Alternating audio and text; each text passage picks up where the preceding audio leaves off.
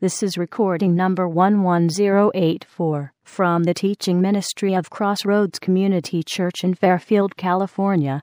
It was recorded on Sunday morning, January 5th, 2014. This is the first message in a series titled The Dynamic Disciplines. This message by Randy Boldt is titled Bible Reading Truing the Compass.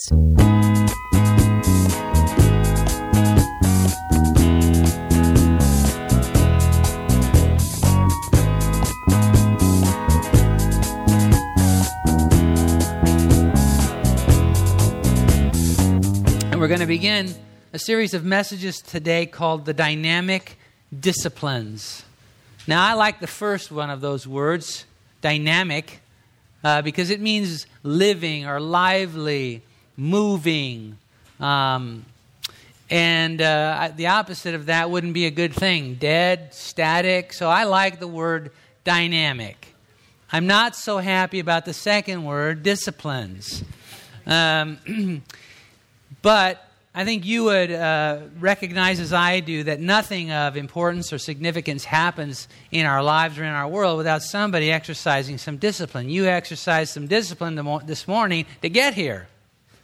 You get to work on time requires discipline. To make sure you don't end up in bankruptcy requires, requires some measure of discipline, right? I mean, discipline uh, is required to get through school. It's, uh, you know, all of those, all of the things that um, people uh, aspire to are going to require some form of dis- discipline. So it shouldn't be a surprise to us that those of us who want to be followers of Christ and to do so in a full throated, wholehearted way, that there might be some things uh, of discipline involved in that.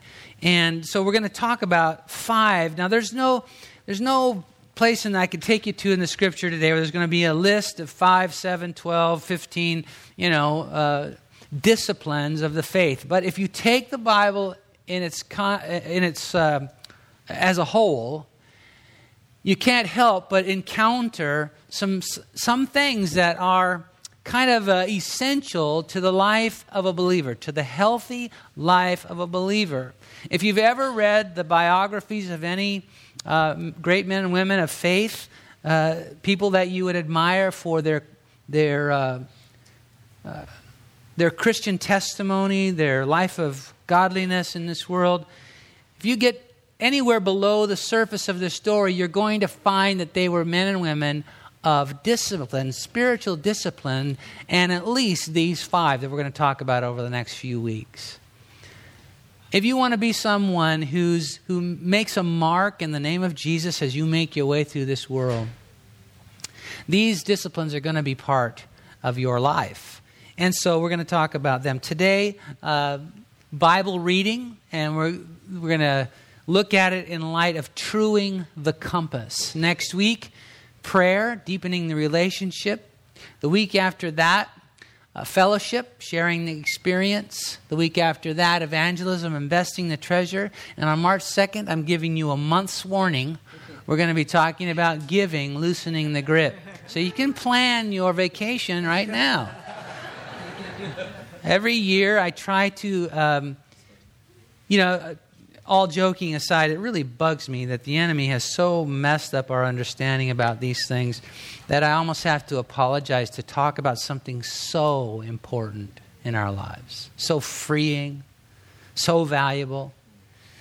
Um, but I try to do it once a year because of that, uh, uh of that uh, issue that is just so important. So on that day, we're going to be talking about loosening the grip. But today, uh, Bible reading, and we're going to look at 2 Timothy chapter 3, and we're going to begin reading at verse 14. 2 Timothy 3, verse 14. The books of 1st and 2nd Timothy are written by the Apostle Paul, uh, instructing, mentoring his son in the faith, Timothy. But as he was writing these words under the inspiration of the Holy Spirit, he was also mentoring us. He was also teaching us. And so this is not just to Timothy, this is to us. And he says, But you must continue in the things which you have learned and been assured of, knowing from you from whom you have learned them, and that from childhood you have known the Holy Scriptures, which are able to make you wise for salvation through faith, which is in Christ Jesus. All Scripture is given by inspiration of God and is profitable for doctrine, for reproof, for correction, for instruction in righteousness, that the man or woman of God may be complete thoroughly equipped for every good work. I want to be that guy. Complete, thoroughly equipped for every good work. And this passage says all scripture is given for that purpose. So, I mean, there's none of you would disagree with the fact that if you're, when I say, or you wouldn't disagree with what I say now when I say that if you're going to be a follower of Christ, if you're going to be someone who, who pursues God passionately, how can it be but that the Word of God becomes important?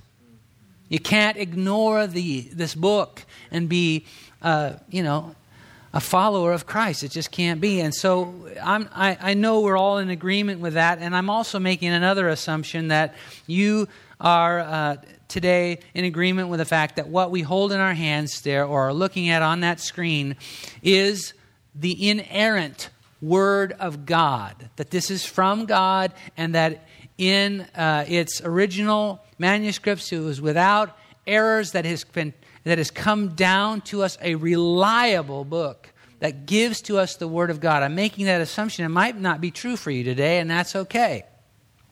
But, I, but I'm not going to defend that today. I'm not, although it's, it's, uh, it can be uh, profoundly defended, but I'm not going to do that today because that's beyond the scope of this message. I'm assuming we are in agreement with the fact that this is the Word of God and that it is inerrant.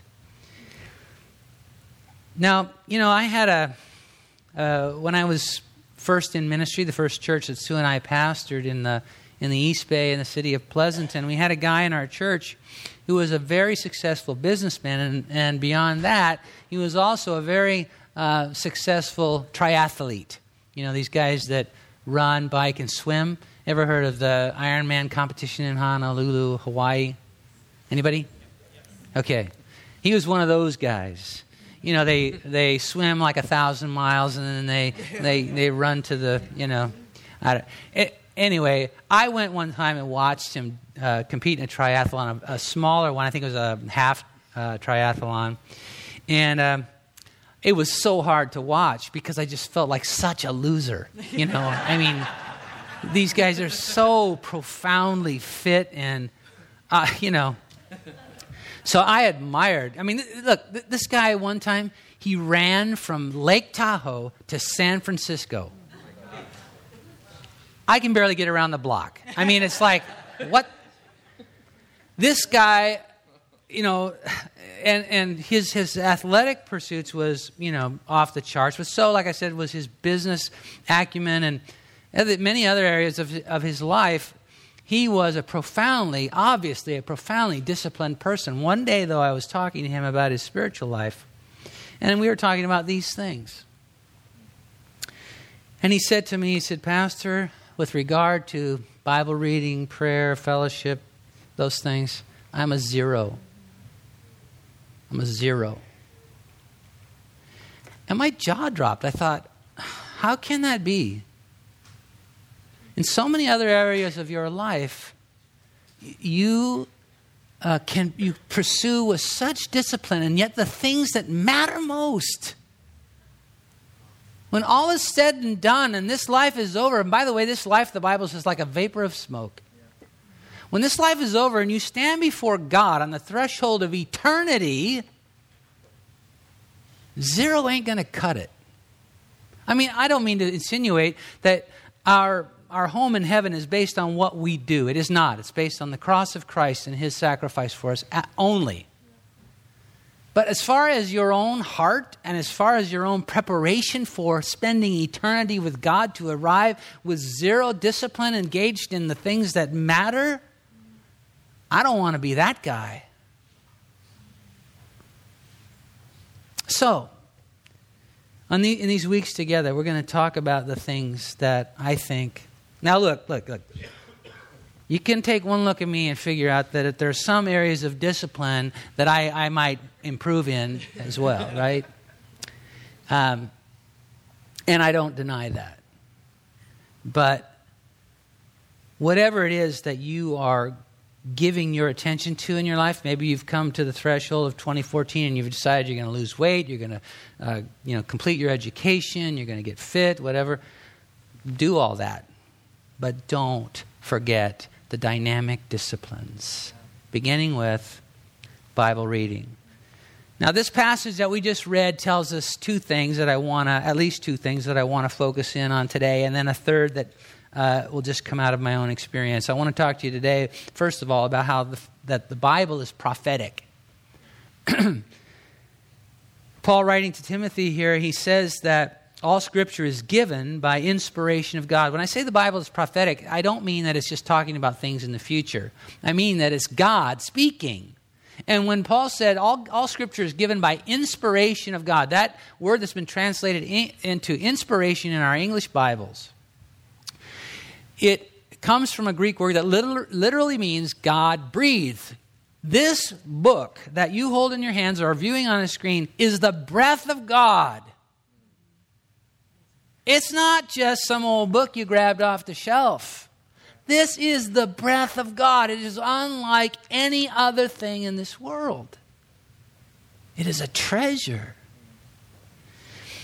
And I want to talk to you briefly about how we think about the inspiration, the prophetic nature of the Word of God, because uh, likely what I'm going to say in the next few minutes, just to, to kind of acknowledge something that will become obvious, is probably not going to be all that earth shattering for you but it's important because how we think about the inspiration of God will affect how we treat it, how we value it, what we do with it. And there are three basic ways that people think about the inspiration of God or the inspiration of the scriptures, and I want to just kind of talk about that briefly.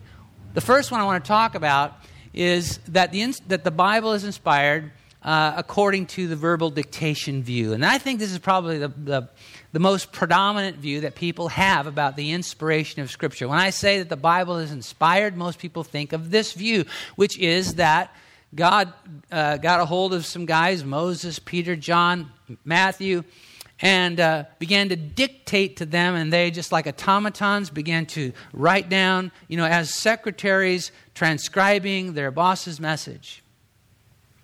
But that uh, view of the inspiration of Scripture is, in my view, li- limited, narrow. It doesn't fully capture it because when you open this book, you immediately catch the scent of humanity that's here.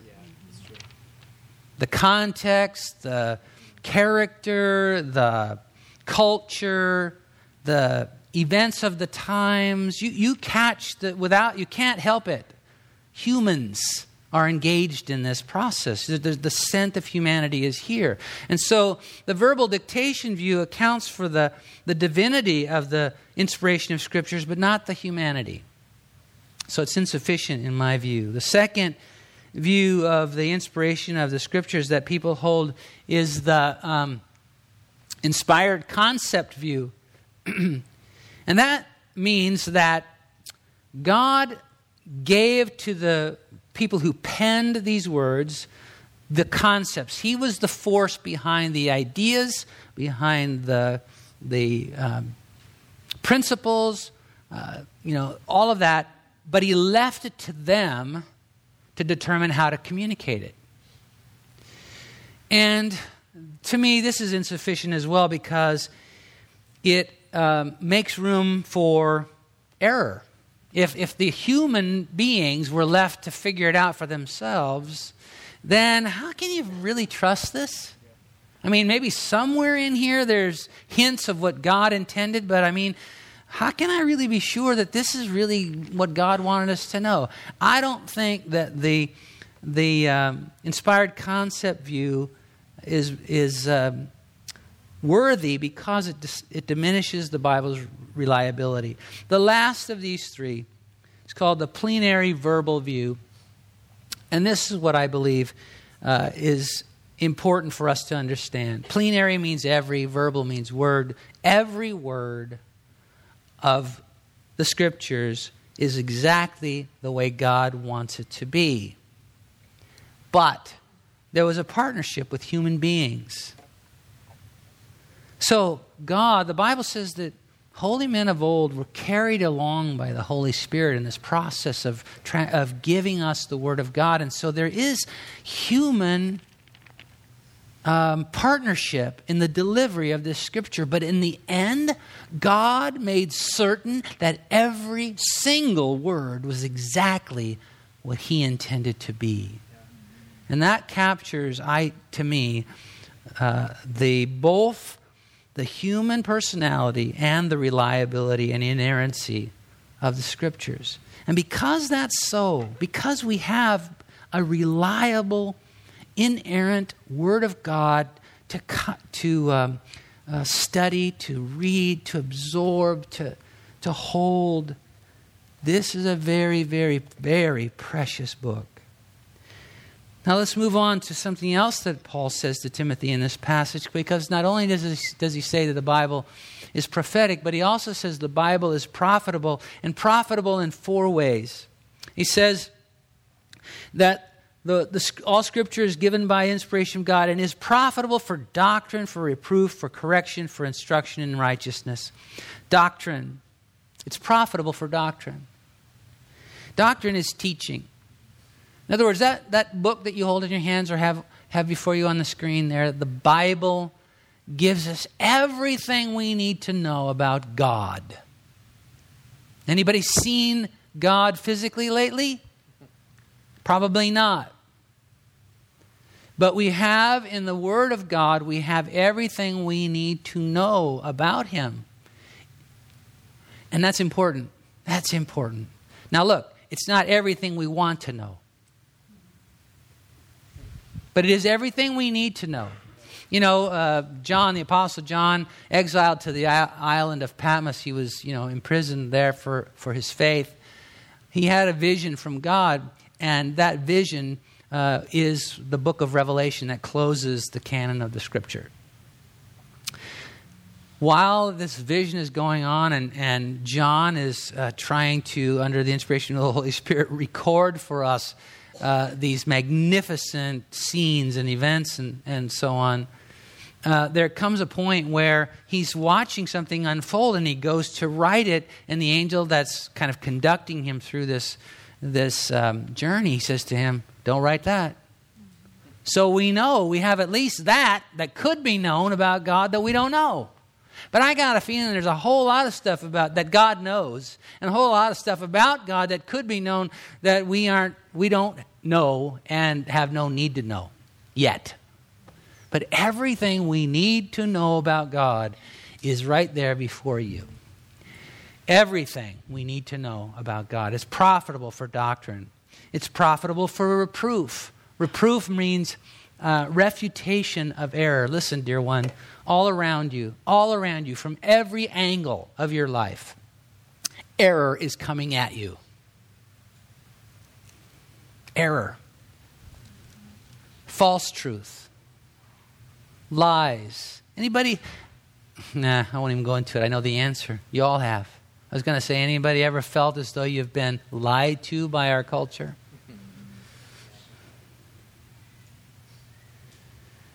The Bible stands as a, ref, as a refutation of that error. When I live my life according to this, I will be walking in truth.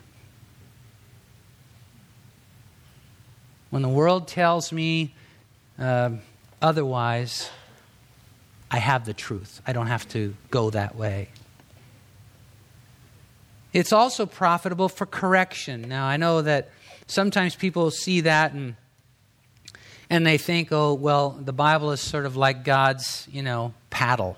and when I step out of line, you know, he's smacking me with it. And, you know, this is a pretty heavy book. It could do a pretty good job of that if that was what God intended, except that's not what he intends. Correction means, the, the word cor- uh, correction there in this context means res- restoration to the intended state. You know, as we make our way through life, we get bent up pretty bad. Anybody ever had a uh, an alignment done on your car or your wheels uh, balanced? Why do we do that? We do that because unless we do, uh, our, we're going to be rolling down the road when our wheels, you know, shimmying and shaking, and they're going to wear out fast, and they're not going to do what they're supposed to do. It's going to be an unsafe condition. Well, look, well, as we make our way through this life, a lot of us are kind of going down the road like this, right? So true. but when I stare into this book, I find what I need to get straightened out. Um, it when when when I imbibe and I drink in the Word of God and it begins to circulate through my life, it starts to re to, starts to bend back the stuff that's out of shape, the things that have gotten warped and twisted. It begins to unravel all that, unwind it, untie the knots, bring balance. Hang out in the Word of God for a while and watch what it does to your life. It's, it's profitable for correction. It's also profitable for instruction. Instruction uh, has to do with guidance for righteous living. You know, there's, there's a lot of times when I, I'm not sure what would be the righteous thing to do. You know, we've sloganized it and we have the, what is it, WW, whatever it is. What would Jesus do, right? WWJD. And I, want, I ask that a lot. What would Jesus do in this situation? What is the right thing to do? Thankfully, we have this. God has not left us to grope our way through life in the dark. He has given us His Word. It's profitable for instruction. So we've talked about the Bible as being prophetic, the Bible as being profitable, and I just want to talk to you about how to read the Bible. Because I'm going to assume that um, all of us want to do that and do more of it. How many of you would raise your hand to say, I want to get more of this in me? All right, I'm, I'm talking to the right people. So I want to. This will be short and sweet, but I want to kind of give you some pointers. This is not scripture and verse. This is, as I said at the outset, this is just from my own experience, but hopefully some things that might be useful to you as you allow the Lord to uh, make more room for His Word in your life. The first thing about how to read the Bible is decide to start. Right? Mean, it begins with a decision. Now, the problem with a lot of us is that we've decided to start a lot of different times, and we uh, end up stopping along the way. That doesn't negate that. Listen to me. The starting and stopping, that does not negate the decision you make right now to start or to start again or to start in a more concerted way. Don't let the enemy um, shame you into not choosing to start. Make a decision to start. Now, having decided to begin to, to get more of the Bible into your life, remember that consistency is what's key. You know? You want to have, look, this is a terrible analogy. I don't know. I don't know why these things come to me this way. But you want to have an IV drip of the Bible. Right? You just want it always in your veins. The only way that this is going to happen is if it's consistent. That's, that's the key. Um, you don't want to go through spurts of, you know, I, I'll, I'll read the Bible for a week and then I won't for a month. Look, there's some value to that, but not as much as if it's just every day. It's just dripping into your life. Um, so, consistency is key. So, decide to start, but have a plan. If you don't have a plan, I can tell you, I can promise you, you're not going to get very far. It'll fall apart. And I think there's probably three different ways to think about planning to be a person who, who uh, reads the Bible more. One is you can have sort of a random plan, and that would be like, you know, every day you just get up and you and you read that verse. And that could be okay. But you know what happens? Sometimes you can get your finger on some pretty pretty weird stuff, and that's not going to maybe just do it for you. So, I, if that's all you're going to do, then then that's that's great. But, let me suggest that you might want a, a different plan. And I would say that the other two strategies or plans for reading the scripture have to do with having a sectional approach, number one, which is which means because the Bible is, is divided up into sections. There's the books of Moses, books of history, books of poetry, uh, you know, the prophetic books, the gospels, and so on. Anyway, what I would suggest is uh, perhaps pick a section. And here would be a worthy one in 2014 decide to read all four Gospels Matthew, Mark, Luke, and John. If you have never uh, gotten into the Bible, start there. Matthew, Mark, Luke, or John, or any one of them.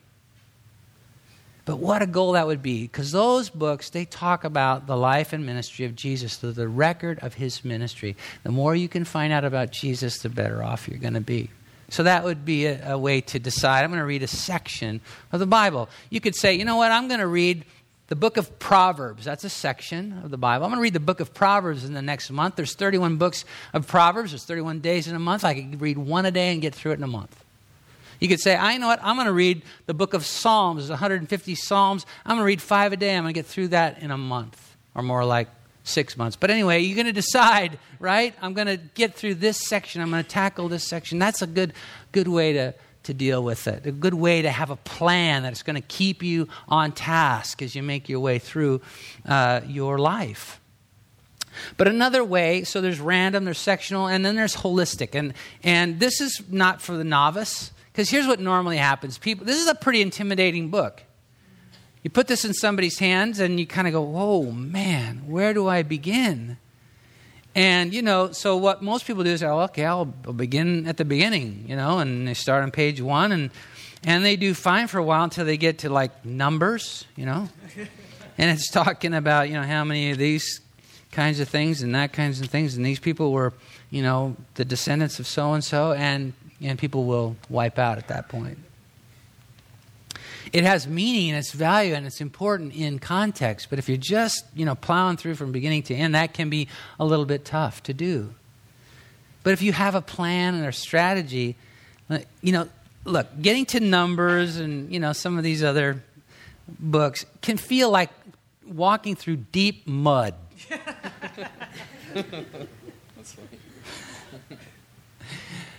it's valuable mud. Because here's the thing I, I can't tell you how many times I've been, I've been reading along and I go, oh man, I, I, I don't understand that. I don't get it. I, who cares? You know, I'm serious. and then, but, but I'll have gotten it into me. It's, it's gotten lodged in here, you know. I can't tell you the times when, maybe even as soon as the next day, but sometimes even as, as much as years later, I'll be in a situation and the Lord will bring that back to my mind and I'll go, oh man, I get it. I see it. But I wouldn't have that aha moment if I didn't have it in me. That's right. So trudging through deep mud is important sometimes. The thing is, keep going. keep going. But let me suggest to you another way, another way of dealing with the scripture in a holistic fashion. that is to have a reading plan. There's all sorts of them. And I, but I'm just going to tell you about one that I've been using for a long time. I read through the Bible every year, and and of course they pay me to do that. So you know, I'm just kidding. I'm just kidding. You know I'm just kidding, right? Whew, scared me there for a minute.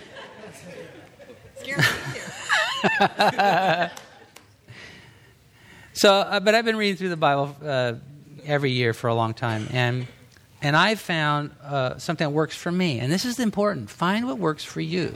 Okay? Find what works for you. But they'll make this suggestion. As I said before, the Bible is grouped into sections, it's not chronological. So when you're reading along and you start from page one and work your way through Zenith, you're gonna you're gonna f- sometimes lose track of the story. The the narrative is gonna take some weird twists and turns because it's not chronological. Okay, but there somebody, a group of people, I'm not sure who, created a thing called the chronological Bible. And, and there's a thing called the one year chronological Bible where they have taken all the parallel passages, and, and if you don't know what that means, don't worry about it, and all of the different sections of the Bible, and they've put them in chronological order. So when you begin at page one, you follow the story all the way through. And keeps things in context better, for me anyway. And uh, so, so, it's available. Uh, you know, you can buy a paper version of it. I read it on my phone, so I have it with me everywhere. And it takes me 15 minutes a day. I get through the Bible a, uh, in a year, 15 minutes a day. I've got it wherever I am. I use my, my Kindle app on my phone, and I, I, I've got it. I, I, nobody's paying me to, to make this little advertisement. I won't get a dime, uh, and it's for whatever you want it to be for. But here's the thing I, it's the fifth day of, of January 2014. I've already missed one day in my reading plan. January 2nd, I didn't read the Bible. I didn't go back to make it up. I won't. I just keep going forward. Here's what happens people start on a plan, they miss a day or two, and then they figure, oh man, I got to go catch up. I'll never get up. They get buried and they quit. Don't do that. Look, I'm going to do this for my whole life.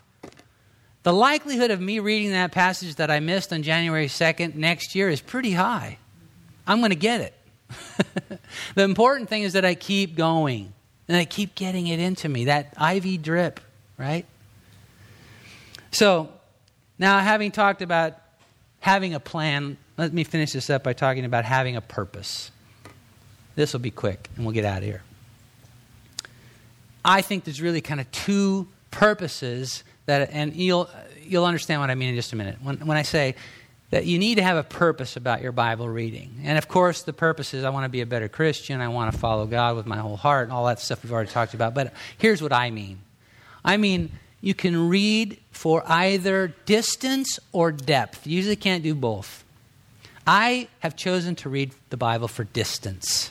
I want to get as much as I can in me as often as I can. And so I'm just read. that's why I do the, the Bible in a year thing.